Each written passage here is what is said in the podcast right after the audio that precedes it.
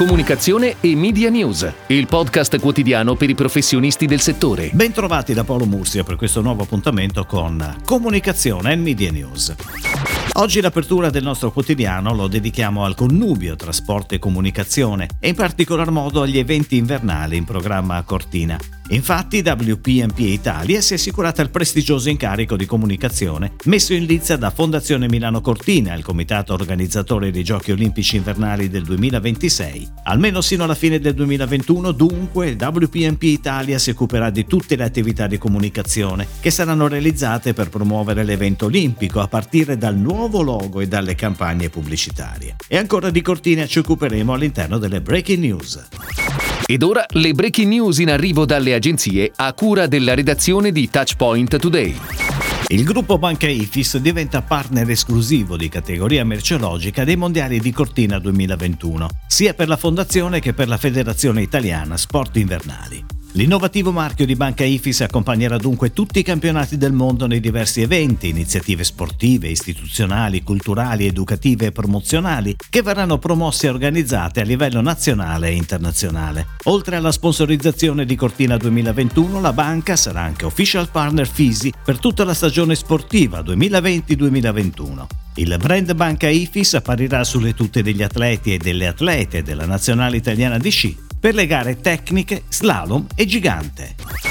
Riva in the Movie è il titolo del cortometraggio che celebra il legame indissolubile tra il brand Riva, eccellenza italiana del gruppo Ferretti, e la settima arte. Il film, ideato dall'agenzia Armando Testa e prodotto da Little Ball Studios con la regia di Federico Brugia e fotografia di Luca Esposito, ha come protagonista Pier Francesco Favino, il cortometraggio presentato in occasione della 77 Mostra Internazionale del Festival di Venezia è anche raccontato in un prestigioso libro. 300 pagine, 39 film con locandine originali, centinaia di splendide immagini di scene e backstage, 77 attrici e 110 attori. La colonna sonora originale che accompagna il film, realizzata da Red Rose Productions e composta da Flavio Ibba e Danilo Madonia, ci regala nel finale un omaggio a Nino Rota, compositore che ha reso indimenticabili tanti film di Fellini. Per l'agenzia Armando Testa, sotto la direzione creativa esecutiva di Michele Mariani, hanno lavorato la copywriter Sara Greco e l'art director Barbara Ghiotti.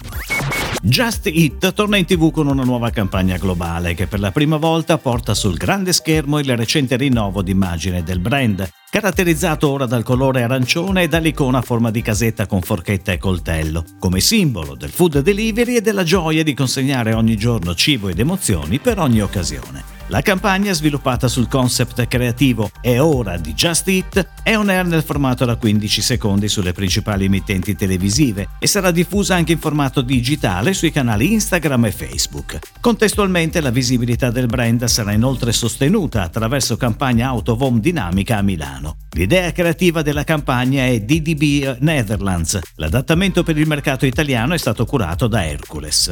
Universal McCann ha curato la pianificazione dello spot TV sulle principali reti televisive, mentre Byte London ha curato la campagna digital.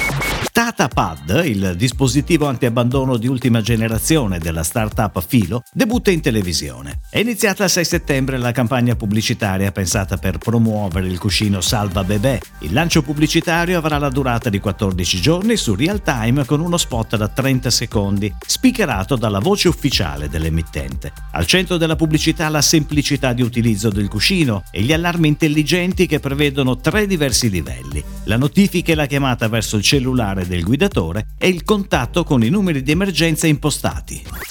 Il 57% degli studenti vuole tornare in classe, risultato emerso da un'indagine di studenti.it che ha coinvolto 18.150 ragazzi delle scuole superiori di primo e secondo grado per mettere a fuoco cosa pensano, come vivono questo momento, se e come cambieranno le loro abitudini. Per gli intervistati manca il contatto con i compagni e con i professori, c'è voglia di normalità. Il 66% ritiene addirittura che la didattica online sia penalizzante perché i problemi di connessione agli strumenti informatici non sempre sempre adeguati, hanno reso faticosa e non ottimale l'interazione tra studenti e prof. La maggioranza dei ragazzi inoltre non cambierà le proprie abitudini per recarsi a scuola. Secondo la ricerca di studenti.it il 23% troverà un modo alternativo di spostarsi rispetto al periodo pre-Covid, mentre il 77% continuerà a utilizzare gli stessi mezzi di trasporto. Di questi il 40% userà i mezzi pubblici, il 32% si sposterà in automobile, il 18% andrà a scuola a piedi, il 4% con il motorino, il 6% con la bicicletta o il monopattino.